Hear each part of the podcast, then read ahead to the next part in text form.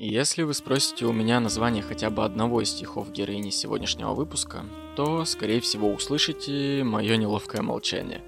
Наверное, потому что со школы, когда нам должны были прививать интерес к поэзии, Марина для меня была скорее просто образом тяжелой женской судьбы, чем поэтессой. Ну и вследствие так оно в памяти и закрепилось. Но чего я точно не знал, это то, насколько эта судьба была действительно тяжелой, и насколько же она в равной степени была неоднозначной. Салют, меня зовут Крис, и, разумеется, эту историю рассказывать буду не я. Тут я просто тот парень, который из-за тревоги никак не может спать в тишине. А Настя, Настя, тот человек, который, не прибегая к использованию буквы R, но иногда прибегая к ненормативной лексике, будьте внимательны, раз в неделю радует нас с вами новой историей жизни одной из акул пера. И сегодня мы с вами услышим непростую историю жизни Марины Цветаевой.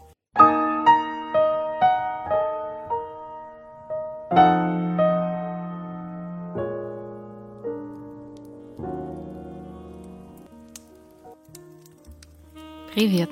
Лет с 14 мечтала вот так вот сесть и рассказать любимому человеку о творчестве Марины Цветаевой – ее творчество прошло красной нитью через всю мою юность, первая любовь, дружба, предательство. На тот момент мне казалось, что в ее стихах я находила ответы на все вопросы, находила переплетение со своей жизнью, пробовала писать свои стихи так, как пишет она. Я буквально на нее молилась. В общем, возможно, я ждала этого момента 15 лет, так что устраивайся поудобнее и слушай. 8 октября 1792 года в семье профессора Московского университета и талантливой пианистки родилась Марина Ивановна Цветаева. Отец Иван Владимирович, профессор классической филологии, заведовал кафедрой истории и теории искусств в Московском университете. Был хранителем кабинета изящных искусств и классических древностей в Московском публичном и Румянцевском музеях. В 1899 году Именно его трудами было положено начало Музею изящных искусств в Москве. Мать Марины Цветаевой, Мария Александровна Мейн, была младше мужа на 21 год и происходила из богатой семьи, давшей ей прекрасное образование. Мария Мейн была очень талантливым, незаурядным человеком, обладала большими художественными способностями, прежде всего музыкальными, и была замечательной пианисткой – Выйдя замуж, она начала изучать искусство и увлеклась мечтой мужа по созданию музея, и со временем стала его другом и помощницей. Детство Марина провела в Москве, на лето выезжая в Тарусу, и уже в 4 года она научилась читать, и не только читать, но и начала рифмовать вообще все совсем.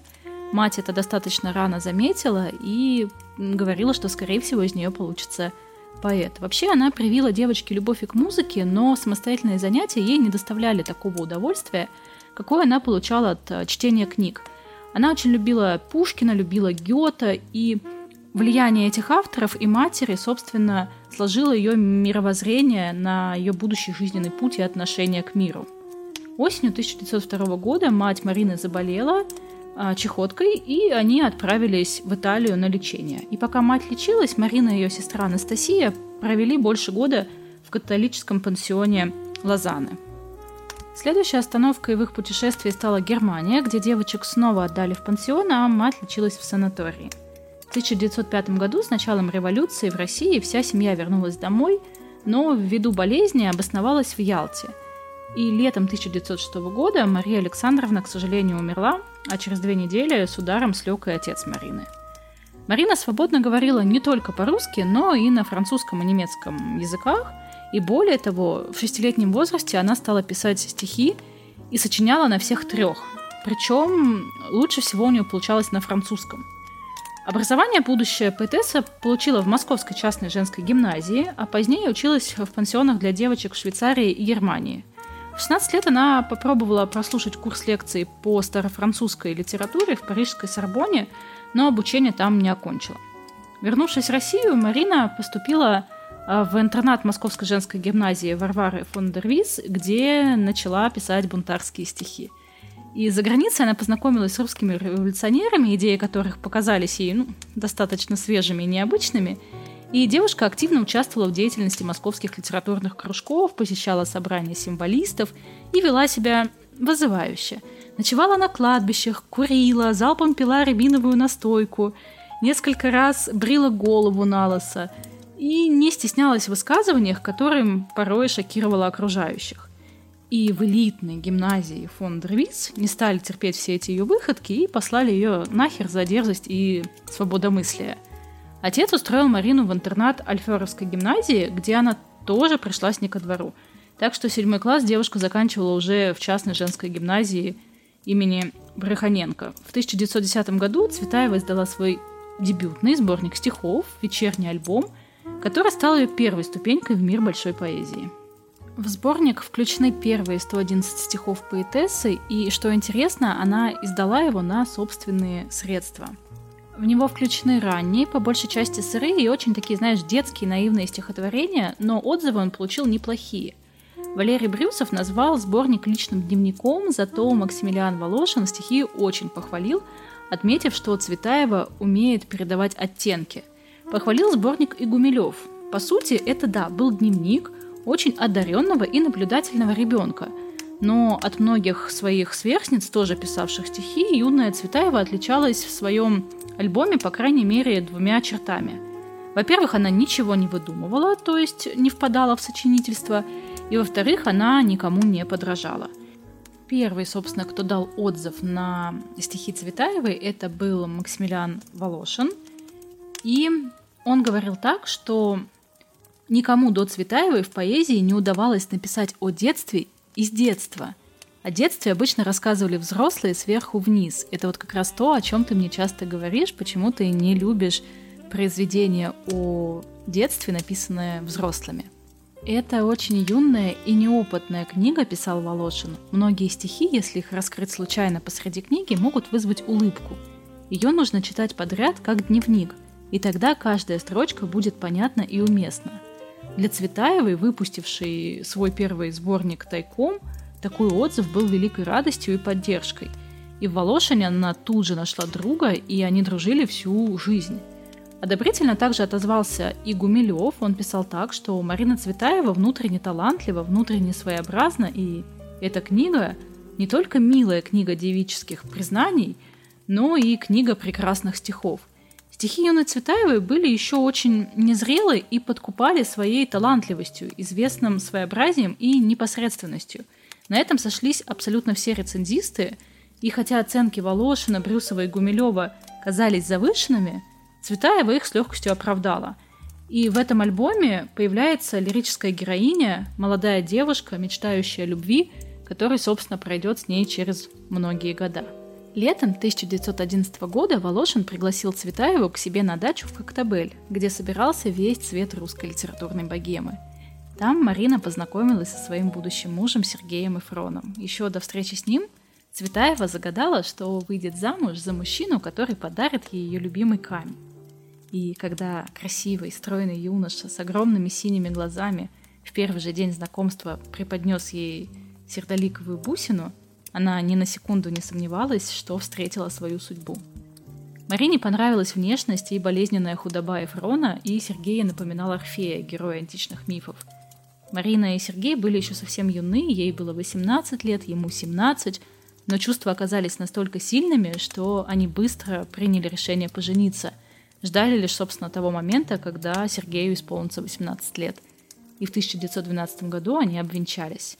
В феврале того же года вышел в свет второй поэтический сборник Цветаевой «Волшебный фонарь», а в марте 1913 третий из двух книг. Позже Марина признавалась, что это было самое счастливое и безмятежное время в ее жизни. И первое время пара жила в полной любви и гармонии, их отношения были очень нежными, уважительными. Марина часто говорила, что они никогда не расстанутся и что их встреча чудо, и он самый родной ее человек, и это на всю жизнь. Она писала, что никогда бы не могла полюбить кого-нибудь другого, у нее слишком много тоски и протеста. Сергей заболел чехоткой, а Марина ухаживала и заботилась о его здоровье и писала его сестре отчеты о том, сколько бутылок молока он выпил и сколько яиц съел. Ну, в общем, очень милые отношения. Спустя несколько месяцев после свадьбы у них родилась дочь, которую они назвали Ариадной. Их семейная жизнь была наполнена эмоциями самыми разными. Марина в какой-то момент считала, что взаимная любовь это тупик, и, не раздумывая, бросалась в омут э, безответственности. И она описывала весь этот ураган своих эмоций в стихах, но при этом никогда не отпускала от себя Сергея. А он Как человек интеллигентный, преданный и очень ее любящий, старался тактично сглаживать углы и обходить щекотливые темы.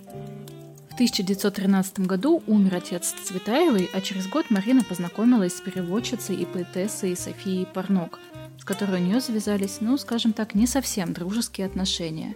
Их связь, которую Цветаева позже назвала первой катастрофой в своей жизни – продолжалось два года, и все это происходило на глазах у Сергея Ефрона.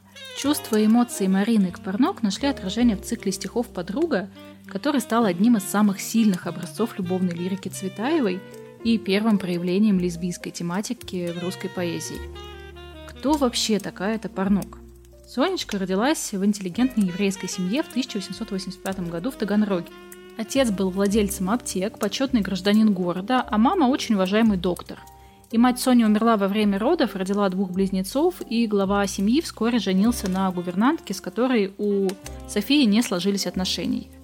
И девочка росла своенравной, замкнутой, и всю свою боль она изливала в стихах, которые начала писать еще в раннем возрасте. Соня создала свой мир, в котором посторонним, даже отцу, не было доступа, и, наверное, с тех пор и появились в ее глазах вот эта вот трагическая безысходность, которую она и цепляла – Жизнь в родном доме стала невыносимой, и она отправилась учиться в столицу Швейцарии, где показала потрясающие музыкальные способности, получив образование в консерватории.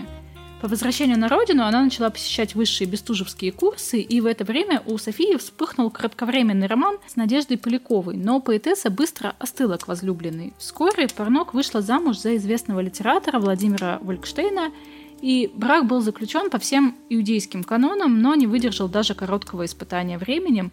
И именно тогда София поняла, что мужчины ее не интересуют, и она вновь начала отношения с девушками. Перед войной салон литературного критика Аделаиды Герцог был пристанищем талантливых московских поэтесс.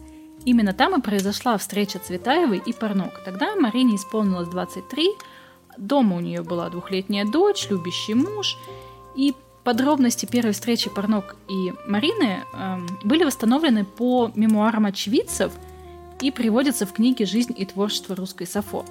И вот как это описывается. Парнок вошла в гостиную в черной куртке с крылатым воротником. Огонь потрескивал за каминной решеткой, в воздухе пахло чаем и духами. Почти сразу кто-то подошел к Парнок и сказал, что здесь молодая поэтесса, с которой следует познакомиться. Когда она встала, то заметила молодую женщину с короткими вьющимися светлыми волосами, которая беспричинным движением поднялась поприветствовать ее. Их окружили гости, и кто-то сказал в шутливом тоне «Знакомьтесь же, господа». Парнук вложила свою руку в руку Цветаевой, движением длинным и нежным в ее ладони помедлил осколок льда. Цветаева полулежала в кресле, вертя на руке кольцо. А когда Парнок вынула папиросу, Цветаева, войдя в роль рыцаря, поднесла ей спичку – Парнок, судя по всему, была первой, но далеко не последней женщиной в жизни Цветаевой. Сочетание женственности, мальчишеской ребячливости и неприступности, которое Цветаева увидела в Парнок, неудержимо влекло ее, не говоря уже о таинственном и романтическом ореоле греховности, окружавшем репутацию этой женщины. Парнок сразу же распознала талант Цветаевой, полюбила ее дар и лелеяла его, никогда не переставала его ценить. И не исключено, что она и завидовала немного – но очень умело управляла своими эмоциями и воздерживалась от прямого литературного состязания с Цветаевой. А чё, как там Сережа, спросишь меня ты, как он относился к увлечениям своей жены э, девушкой? Он, судя по всему, понимал, что жена его натура страстная, увлекающаяся, и не мешал подругам и тщательно избегал показываться им на глаза. Цветаева же продолжала сильно любить Эфрона и в то же время не могла жить без Парнок. Она очень страдала от такой душевной раздвоенности, но была не в силах что-либо сделать. И в любви Цветаева и Парнок с самого начала присутствовала обреченность, а, ожидание трагического исхода, и они обе понимали, что ничего не получится, и испытывая поначалу огромное счастье, в глубине души чувствовали близость финала. Нужна была только, знаешь, вот эта вот искра – вот этот вот повод, который принес бы им разрыв. И, как всегда, в подобных случаях повод оказался ничтожным. Они расстались э, зимой 1916 года. В феврале в Москву приехал Осип Мендельштам. Цветаева им очень увлеклась, и два дня они бродили по Москве, Марина показывала ему свой родной город, отдыхала душой с ним. А когда он уехал обратно, то Цветаева пришла к Парнок, и выяснилось, что за эти два дня все закончилось. Она там встретила другую бабу и просто взяла и молча ушла. А Парнок вскоре уехала в Крым. С того дня Цветаева тщательно вычеркивает из памяти все, что было с ней связано, и цикл посвященных ей стихов она поначалу назвала «Ошибка», но потом переименовала в «Подруга». И после расставания с Парнок Цветаева наладила отношения с супругом, но отнюдь не стала примерной женой, и ее новой возлюбленной стала 23-летняя актриса Софья Галидей, которой поэтесса посвятила свою повесть о Сонечке. Их роман продлился всего год, на гастролях Софья познакомилась с директором провинциального театра и вышла за него замуж. Ну, Марин такая, да и похуй. У нее было и много других поклонников, и к тому же она стала матерью во второй раз в 1917 году, родила дочь Ирину. И несмотря на все вот эти вот эм, любовные увлечения, душой она всегда оставалась вместе с Сергеем. Началась война, и Фрон попытался записаться на фронт добровольцем, но его не взяли, потому что медкомиссия нашла на легких следы туберкулезного поражения, и тогда он отправляется на фронт э, медбратом. Потом ему удалось поступить в юнкерское училище, и после революции Сергей воевал на стороне Белой армии. Два года Марина вообще ничего не слышала о муже и не знала даже, жив ли он. Цветаева пыталась с помощью поэзии отвлечься от ужасов реальной жизни и в период с 1917 по 1929 написала несколько циклов стихотворений «Кахматовой», «Стихи о Москве», «Лебединый стан» и другие, и шесть романтических пьес – Тогда Марина написала ему письмо, живому или мертвому, «Если Бог сделает это чудо, оставит вас живых, я буду ходить за вами, как собака». И вот со всем этим ей надо было как-то жить, выживать в голодной послереволюционной Москве. И однажды, когда все возможности раздобыть еду были исчерпаны, Марина отдала девочек в Кунцевский детский приют. И это на самом деле отдельная тема, потому что биографы до сих пор спорят, как там было на самом деле – я не буду оценивать действия Марины Цветаевой, я тебе просто расскажу с разных сторон, как это было, не делая никаких выводов, не примыкая ни к чьей стороне. Можно ли назвать Цветаеву мать года? Ну, точно нет. Но думаю, что в приют она действительно сдавала детей, думая, что там их худо-бедно, но прокормят. Старшей дочери Цветаева дала имя персонажа греческой мифологии, и вот так она пишет – я назвала ее Ариадной, от романтизма и высокомерия, которые руководят всей моей жизнью. Марине было всего 20, но Ариадна для нее легкий ребенок. Аля красиво, опережает в развитии сверстников, и потом выяснится, что девочка подстать своим одаренным родителям. Способная Аля рано начинает писать стихи, ведет дневники, поражает взрослых неординарностью мыслей и суждений. Марина души в ней не чает, и она говорит, что она, конечно, будет поразительным ребенком – к двум годам она будет красавицей. И Марина думает, что все ее дети будут исключительными. И когда рождается ее дочь Ирина, совершенно обычный ребенок, она дает ей совершенно обычное имя, и ребенок для Цветаевой становится скорее обузой, чем радостью. И вот сейчас, смотря на все это, я думаю, что тут имело место быть классическая пострадовая депрессия, тем более, ну, времена у Цветаевой тогда со всеми ее любовными передрязгами были непростые, и тут ребенок. Дочь Марина игнорирует, и это доходит до странного. Например, она даже не рассказывает гостям о ее существовании.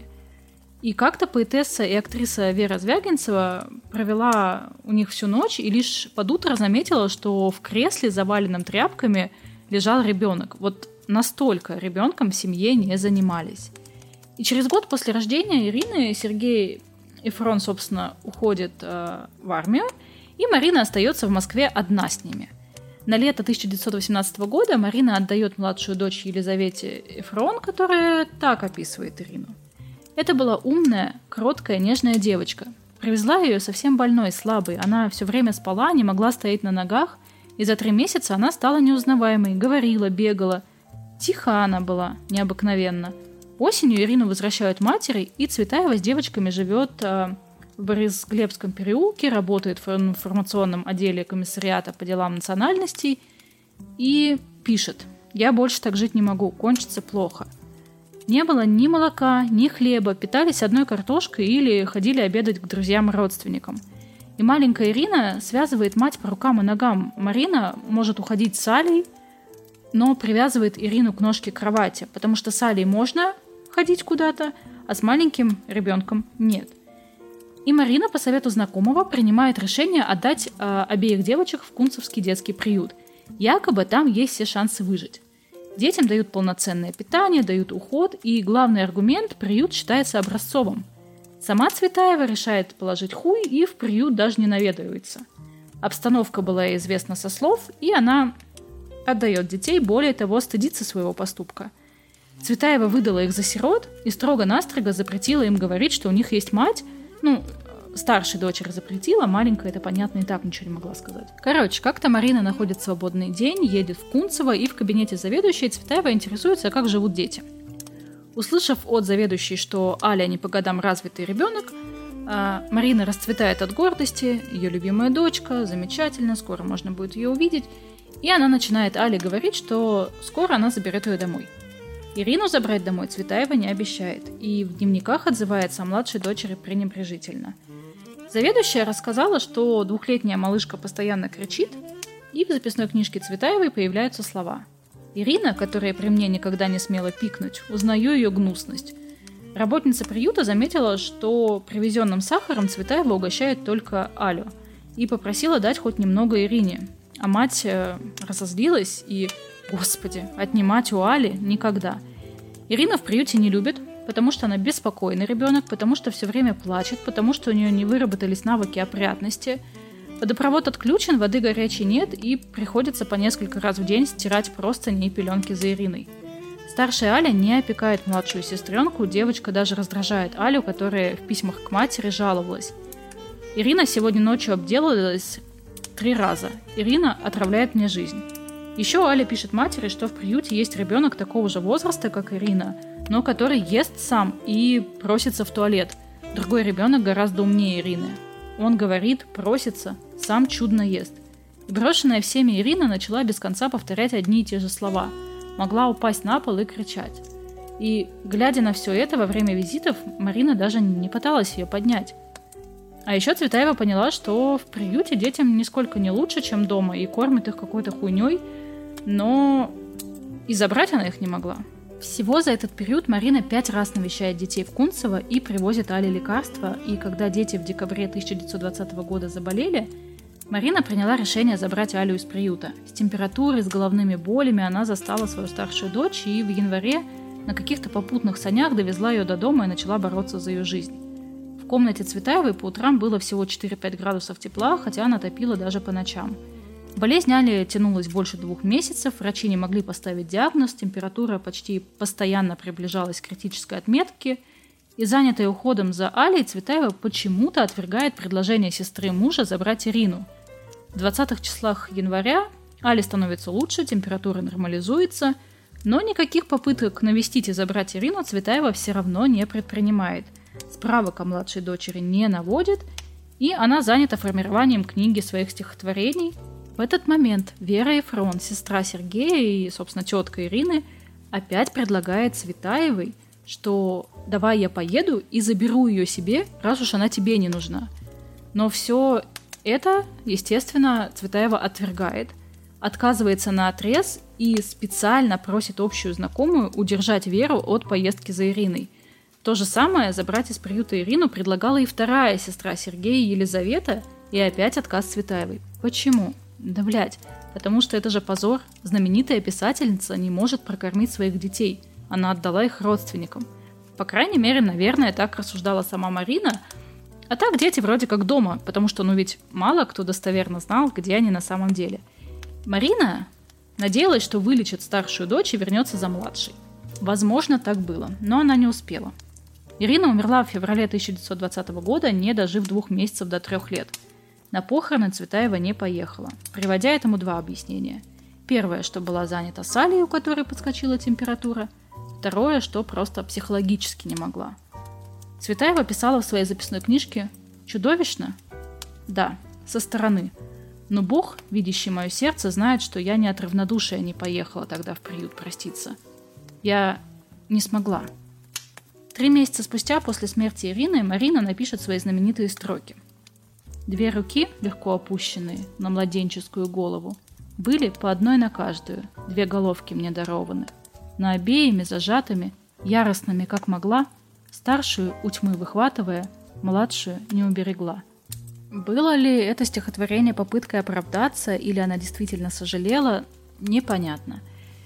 Самое хуевое, что через несколько месяцев она прям начала хуесосить сестер мужа за то, что это по их вине умерла Ирина, то, что они дали ей умереть с голоду, под предлогом ненависти ко мне. А мужу Марина напишет так. «Сереженька, если вы живы, мы встретимся. У нас будет сын. Сделайте, как я, не помните. Не пишу вам подробно о смерти Ирины. Это была страшная зима. То, что Аля уцелела чудо. Я вырвала ее у смерти, а я была совершенно безоружна. Не горюйте об Ирине. Вы ее совсем не знали. Подумайте, что это вам приснилось. Не вините в бессердечии. Я просто не хочу вашей боли. Все беру на себя. У нас будет сын. Я знаю, что это будет. Чудесный героический сын, ибо мы оба герои. Ну, немножечко так, как это сказать-то, инфантильно, на мой взгляд, выглядело это письмо, как будто бы она писала о какой-то кукле, а не о собственном ребенке.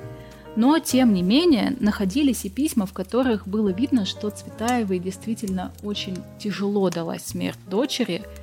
И я думаю, что все вот это поведение было действительно обусловлено депрессией, а не тем, что она была очень жестоким человеком. И, возможно, если бы в современном мире бы такое происходило, и кто-то бы обратил на это внимание, то трагедии бы удалось избежать, но еще раз говорю, что не буду делать никаких тут выводов.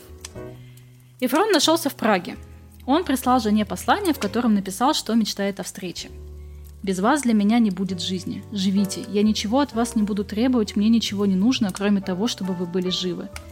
И вскоре Цветаева смогла сделать паспорт, получить разрешение на выезд и уехала к нему. Аля вспоминает их встречу после разлуки так. Сережа подбежал с искаженным от счастья лицом и обнял Марину, медленно раскрывавшую ему навстречу руки. Долго, долго, долго стояли они, намертво обнявшись. И только потом стали вытирать друг другу ладонями щеки, мокрые от слез. Прага понравилась Марине Цветаева с первого взгляда. Воздух, люди, цветы, чистота – старые-старые камни и совсем другая жизнь. Ей тогда было 29, и на какое-то время восторг и счастье отодвинули далекое прошлое, совсем не недавние страхи. И чешский период Марины Цветаевой потом будут сравнивать с Болдинской осенью Пушкина. Лучшую ураганную свою лирику она напишет именно в Чехии. Именно в Чехии в 1923 году Марина Цветаева встретила Константина Радзевича. Радзевич был другом Ефрона и учился на юридическом факультете. Его называли «маленький Казанова», потому что он был невысокого роста, но пользовался бешеным успехом у женщин. И на тот момент Радзевичу было 28, Цветаевой было 31, то есть разница в возрасте там минимальная, но при этом в письмах он для нее всегда был мальчиком. Первое письмо, в котором поэтесса говорит о своих чувствах, было написано 23 августа 1923 года – Слава Богу, слава мудрым богам, что я этого прелестного, опасного, чужого мальчика не люблю. Если бы я его любила, я бы от него не оторвалась. Ну, понятно же, что не люблю здесь, ну так, да. А Радзевич, Цветаева и ее дочь Ариадна часто подолгу гуляли по окрестностям Праги – Сближению также способствовало одно обстоятельство. Сергей Фрон решил, что дочь Аля должна получать официальное образование, а не только домашнее, и повез ее устраивать в гимназию. А Марина, оставшись одна, смогла полностью отдаться захватившим ее чувствам. Сохранилось 31 письмо, которое написала Радзевичу. Самым сильным, страстным, эмоциональным считается письмо от 22 сентября 1923 года, где поэтесса называет своего возлюбленного Орликином. Давай я тебе его процитирую. «Мой Орликин, мой авантюрист, моя ночь, мое счастье, моя страсть. Сейчас лягу и возьму тебя к себе. Сначала будет так. Моя голова на твоем плече. Ты что-то говоришь, смеешься. Беру твою руку к губам, отнимаешь, не отнимаешь. Твои губы на моих, глубокое прикосновение, проникновение, смех, стих, слов нет и ближе, и глубже, и жарче, и нежней – и совсем уж невыносимая нега, которую ты так прекрасно, так искусно длишь. И прикол в том, что Радзевич был ебаное быдло и не понимал стихов. И, конечно, не мог по достоинству оценить поэмы, которые ему посвятила Цветаева. Поэтому она пыталась выразить себя в прозе и, в частности, в любовных письмах. Цветаева понимала, что этот роман обречен, и Радзевич никогда не станет ей мужем. Она обещала Эфрону, что будет всегда следовать за ним как собака, и сдержала свое слово. И о романе говорила вся эмигрантская Прага, и только Эфрон очень долго ничего не замечал – а когда узнал, не поверил. А когда поверил, такой, ну, может быть, мы тогда разведемся. И Марина металась, она разрывалась между двумя мужчинами, но чувство долго победило страсть, и Цветаева осталась с мужем. А Радзевич вскоре женился, но не потому, что полюбил кого-то, а, ну, просто женился. Но это чувство разбудило в самой Марине ее настоящую. За три месяца Цветаева написала 90 стихотворений – Вершиной творчества Марины Цветаевой в Чехии считается поэма «Горы» и поэма «Конца», посвященные Радзевичу. Из письма Марины Цветаевой Радзевичу «Я ухожу от вас, любя вас всей душой. Все это будет поэмой конца». С 12 декабря 1923 года началась для Марины другая жизнь. В этот день она написала одно из лучших своих стихотворений – поэму «Конца» на одном дыхании. И в этот же день она написала последнюю записку Радзевичу. Последний раз они прошлись по ночной Праге, и Марина вернулась домой – и сделала запись в своем блокноте. 12 декабря 1923 года, среда. Конец моей жизни. Хочу умереть в Праге. В 1925 году у Сергея и Марины наконец-то рождается долгожданный сын Георгий. Эфрон отмечал, что сын на него совсем не похож. Моего ничего нет, вылитый Марин Цветаев. Не обошлось и без скандальных слухов, молва приписывала отцовство Радзевичу, но сам Радзевич никогда не признавал себя отцом Мура, а Цветаева однозначно давала понять, что Георгий – сын ее мужа Сергея.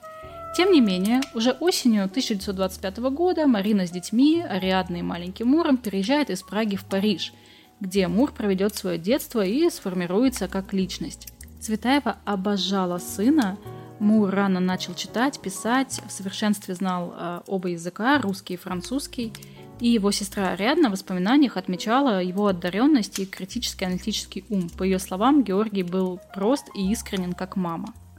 Значит, когда они все перебрались во Францию, Сергей Фрон примкнул к левому крылу евразийского движения, наиболее лояльному к новой советской власти. Как потомственный народник, Эфрон теперь был уверен, что его народ выбрал эту власть, так тому и быть. Он работал в журнале «Версты», затем в журнале «Евразия», и когда в 1929 году последний был закрыт, и фронт тяжело заболел, обострился туберкулез, и Цветаева насобирала денег э, с донатов среди иммигрантов и отправила его на лечение в один из альпийских санаториев. Считается, что именно там его завербовала советская агентура. Вернувшись из санатория бодрым и уверенным в себе, Эфрон возглавил Союз за возвращение на родину, призывавший воспользоваться объявленной в СССР амнистией для белогвардейцев. Сергей Яковлевич совсем ушел в советскую Россию, ничего другого не видит, а в ней видит только то, что хочет, писала в те годы Цветаева. По ее записям выходит, что где-то с 1935 года Эфрон начал активно агитировать всю семью за возвращение в СССР. Эфрон точно вербовал в Париже добровольцев для войны в Испании на стороне республиканцев, но в чем еще заключалась его работа на НКВД, до конца не ясно. Существует версия, что он был причастен к убийству бывшего советского разведчика Игнатия Рейса, отказавшись возвращаться в СССР в 1937 году, да еще и пригрозив в письме отцу народов разоблачениями, Рейс подписал себе приговор. И в операции по ликвидации Рейса Эйфрон, скорее всего, играл не очень большую роль и от цели задания не знал, лишь исправно докладывал о перемещениях предателя. Ну, или не так было. Тем не менее, имя Эфрона во французских газетах указывалось едва ли не первым в списке предполагаемых убийц Рейса – более того, а, есть еще предположение, что в убийстве сына Троцкого тоже был а, замешан Эфрон. 22 октября 1937 года французская полиция сделала у Цветаевой дома обыск и допросила с целью узнать, где находится ее муж. Марина соврала им, что Сергей отправился сражаться в Испанию. На самом деле она видела его последний раз 10 октября 1937 года – они вместе сидели в автомобиле с Цветаевой, из которого на ходу он впоследствии выпрыгнул. Она знала, что он бежит в СССР. Цветаева заявила полиции, что Эфрон – самый честный, самый порядочный человек, доверие которого могло быть обмануто. Но из поэтессы Марины Цветаевой она превратилась в жену советского агента, ее перестали печатать, русская эмиграция объявила ей бойкот, и в это время часть белой эмиграции стала категорическим противником возвращения иммигрантов в СССР, выдвинув идею непримиримости – Плюс ее постоянно вызывали на допросы в полицию. Эфрон же, по ее словам, присылал из Союза совершенно счастливые письма, рассказывал, с каким удовольствием Ариадна работает в советском журнале на французском языке и призывал приезжать ее с сыном. Цветаева не могла решиться на это почти два года, ее мучили дурные предчувствия. Первую зиму после бегства Эфрона Марина провела вместе с сыном во Франции, но она осталась без друзей, без заработка и считала, что выбора у нее не было – Поэтому они с сыном решили покинуть Францию и вернулись на борту теплохода Марии Ульянова в СССР 8 июня 1939 года из французского порта Гавр в Ленинград. И вот именно тогда она написала, что она обещала следовать за ним как собака, вот и следует. На самом деле ничего тогда не предвещало беды, семья воссоединилась, жили в уютном домике, в их распоряжении было две комнаты, веранда, огромный сквер, где Цветаева собирала хворост для костра – идеальная жизнь, и казалось, можно было бы и забыть про советскую действительность. Вот только дом, в котором они жили, в народе звали дачей НКВД, и поселили их там не просто так. Не прошло и двух месяцев, как все пошло по пизде. В конце августа 1939 года арестовали Ариадну и Фрон. 8 октября 1939 года Марина и Сергей встречают свой последний день рождения. Ей исполнилось 47, ему 46. Да, у них день рождения было в один день. 10 октября ранним утром Эфрона арестовывают. Это была их последняя встреча. Начались скитания поэтессы по временным комнатам, хождение по инстанциям в попытках добиться хоть какого-то жилья и прописки. Письма Берии, Сталину с просьбами помочь и дать увидеться с мужем и дочерью. И, и ничего не приносило результата. Цветаева чувствовала несправедливость в отношении себя. Ее отец Иван Цветаев был основателем Музея изобразительных искусств имени Пушкина, а семейная библиотека стала основой ни одного музея, и тем не менее в Москве не нашлось для нее и сына ни одного квадратного метра. Ариадна была арестована по подозрению в шпионаже, и на протяжении месяца следователи не могли выбить из нее ничего. Но допросы по 8 часов в день, карцер, избиение, инсценировка расстрела сделали свое дело, и один из последних допросов вновь начинался словами – я просто решила вернуться на родину и не преследовала цели вести работу против СССР. Но заканчивался он совершенно другим. Я признаю себя виновной в том, что с декабря 1936 года являюсь агентом французской разведки, от которой имела задание вести в СССР шпионскую работу. Не желая скрывать чего-либо от следствия, должна сообщить и то, что мой отец Эфрон Сергей Яковлевич, так же, как и я, является агентом французской разведки. Позднее она откажется от этих показаний, но это уже не будет иметь никакого значения – Сергей Фронт был осужден военной коллегией Верховного суда СССР 6 августа 1941 года по статье «Измена Родине». В своем последнем слове он заявил «Я не был шпионом, я был честным агентом советской разведки». Сергей Фронт был расстрелян 16 октября 1941 года, реабилитирован в 1956 году посмертно. Ариадну тоже потом реабилитировали, но до этого она провела 15 лет э, в заключении. На грани помешательства Цветаева полностью утратила способность к творчеству, перебивалась мелкими переводами и практически превратилась в нищенку. И что самое хуевое, что сын обвинял ее во всех бедах, случившихся в семье, и открыто демонстрировал пренебрежение и неприязнь к матери. Кроме того, началась война, и она повергла Марину в состояние полной паники. Она не захотела оставаться в столице, которой рвались вражеские войска, и в начале августа вместе с сыном отправилась в эвакуацию – Вещи ей тогда помогал собирать Борис Пастернак, и он завязал ее вещи веревкой и сказал при этом «Смотри, какая прочная, хоть вешайся, в хозяйстве точно пригодится». Эх, Боря, Боря. Мария Ивановна с 16-летним сыном а, прибыли в Елабугу на пароходе 17 августа 1941 года. Путь занял 10 дней, и Мур писал, что спать приходилось сидя в темноте и воне – Пока ждали прописки, ночевали в библиотечном техникуме. В маленький дом по улице Ворошилова, 10 переехали только 21 августа.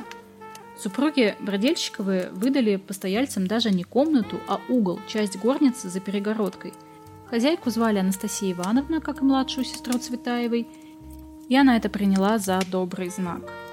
Хозяйка вспоминала, что Марина Ивановна каждый день уходила из дома на поиски работы – Еще на проходе стало ясно, что у многих эвакуированных была какая-то поддержка, была родня, были деньги. Цветаева же осталась одна. Впереди была зима, а с собой у нее было всего 600 рублей. На что жить, где искать работу, нихуя непонятно. Как за спасительную соломинку она ухватилась за слова знакомой, которая обещала похлопотать о прописке в Чистополе и сообщить телеграммой, но весточки так и не было – и Цветаева была в смятении, она знала французский язык, но он как бы в Елабуге нахуй был никому не нужен. И ее вот эти вот скитания Мур описывал в дневнике так. Мать была в горсовете, но работы для нее не предвидится. Единственная пока возможность быть переводчицей с немецкого в НКВД, но она не хочет. Сам он, кстати, тоже искал работу, но платили везде копейки, и эвакуированные женщины и дети-подростки устраивались на работу – а Мария Ивановна все твердила, ничего не умею делать, могу только посуду мыть. А посуды мойкой было устроиться, ох, пиздец, как непросто. Ну, как бы война идет, и многие хотят быть поближе к кухне, к еде. И все только руками разводили, мол, типа, как объяснить Светаевой, что, блядь, посудомойкой сейчас быть престижней, чем поэтом. В дорогу она брала с собой моток хорошей французской шерсти, который продала тупо, блядь, за килограмм картошки. Трагедия была еще и в том, что она не могла прижиться даже в писательской среде. Критики утверждали, что ее стихи чужды советскому читателю. Даже сын писал, что стихи матери совершенно и тотально оторваны от жизни. Для нее же самой писать значило жить. Но кому теперь нужны ее стихи? 26 августа Совет эвакуированных разрешил Цветаевой прописаться в Чистополе. Оставалось найти комнату. Но, вернувшись в Елабугу, она вдруг передумала уезжать. И 30 августа Мур писал – Мать как вертушка, совершенно не знает, оставаться здесь или переезжать в Чистополь. Она пробует добиться от меня решающего слова, но я отказываюсь это решающее слово произнести. Пусть разбирается сама. 31 августа Марина Ивановна осталась в доме одна, сказавшись нездоровой. Георгий с хозяйкой ушли на воскресник расчищать место под аэродром, а хозяин с маленьким внуком отправились на рыбалку. Обнаружила ее хозяйка, вернувшись с работы. В сенях дома на балке. Да-да, на той самой веревке. Было три предсмертных записки, адресованные эвакуированным писателям, сыну и Николаю Осееву. Но они не раскрывают причину, а только как бы поясняют, что типа, дорогие товарищи, не оставьте Мура, не похороните меня живой, хорошенечко проверьте. Ее похоронили 2 сентября, а через пару дней Мур был в Чистополе.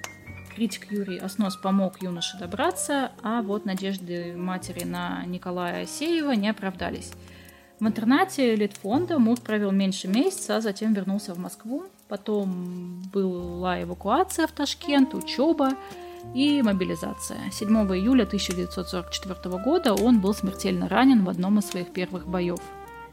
И знаешь, если внимательно изучить биографию и творчество Марины Цветаевой, то можно было понять, что на протяжении всей жизни она была склонна к самоубийству. Еще в 1940 году Марина писала так – Никто не знает, что я уже почти год ищу глазами крюк. Я год примеряю смерть. Ну, как бы 31 августа ей даже крюк не понадобился. Хватило вот просто балки. И еще задолго до этого Цветаева думала о смерти. Ведь она впервые попыталась вести счеты жизнью в возрасте 16 лет, вот когда я тебе говорила, что она в Париже была и в Сорбоне училась, а она пришла на могилу своего кумира Наполеона – но что-то разочаровалась и тогда собиралась застрелиться прямо в зрительном зале театра на премьере пьесы «Орленок». Однако у нее не получилось это сделать, ну, то ли осечку дал револьвер, то ли сама передумала, непонятно. И почему же Цветаева так хотела это сделать? Ответ весьма прост. Она еще в молодости сказала, жизнь – это место, где жить нельзя. Могила Цветаевой в военные годы затерялась, подлинное место неизвестно, но есть символическое захоронение – 1990 году Марину Цветаеву заочно отпели в Покровском соборе Елабуги по благословению патриарха Московского и всей Руси Алексия II. При отпевании ее самоубийство назвали убийством от режима. Когда я задумывала этот рассказ для тебя, я представляла его совсем по-другому. Планировала делать акценты на совсем других вещах. Я думала, что я буду тебе цитировать любовную лирику Цветаевой – но мое отношение в процессе написания менялось, и я углублялась в совсем другие моменты ее жизни.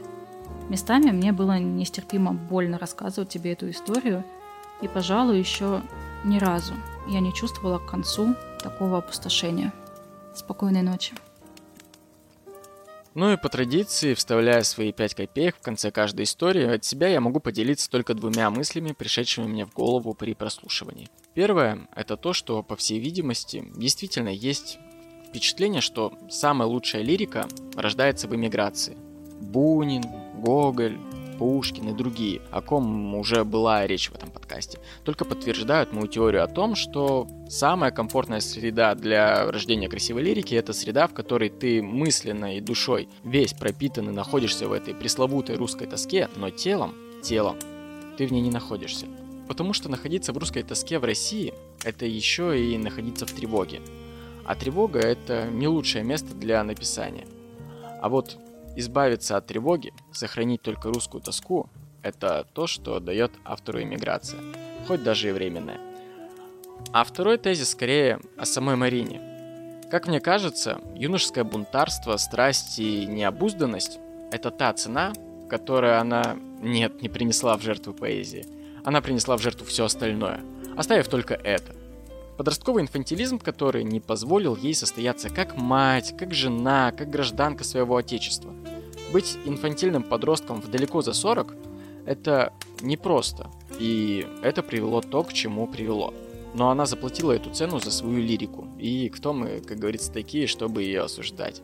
А тем временем, одновременно вот с этим самым выпуском на платформе Boosty, куда мы выкладываем дополнительные эпизоды, уже появился выпуск про Оруэлла, и вот вы как бы найдите еще более подходящее время, чтобы рассказать про Оруэлла. Идеально же. Поэтому, если вы еще не подписаны на Boosty, то мы с огромной радостью будем вас там ждать. К тому же, там помимо него есть уже выпуски про Брэдбери, Хемингуэя, Гоголя и наши с Настей двухчасовые обсуждения книг.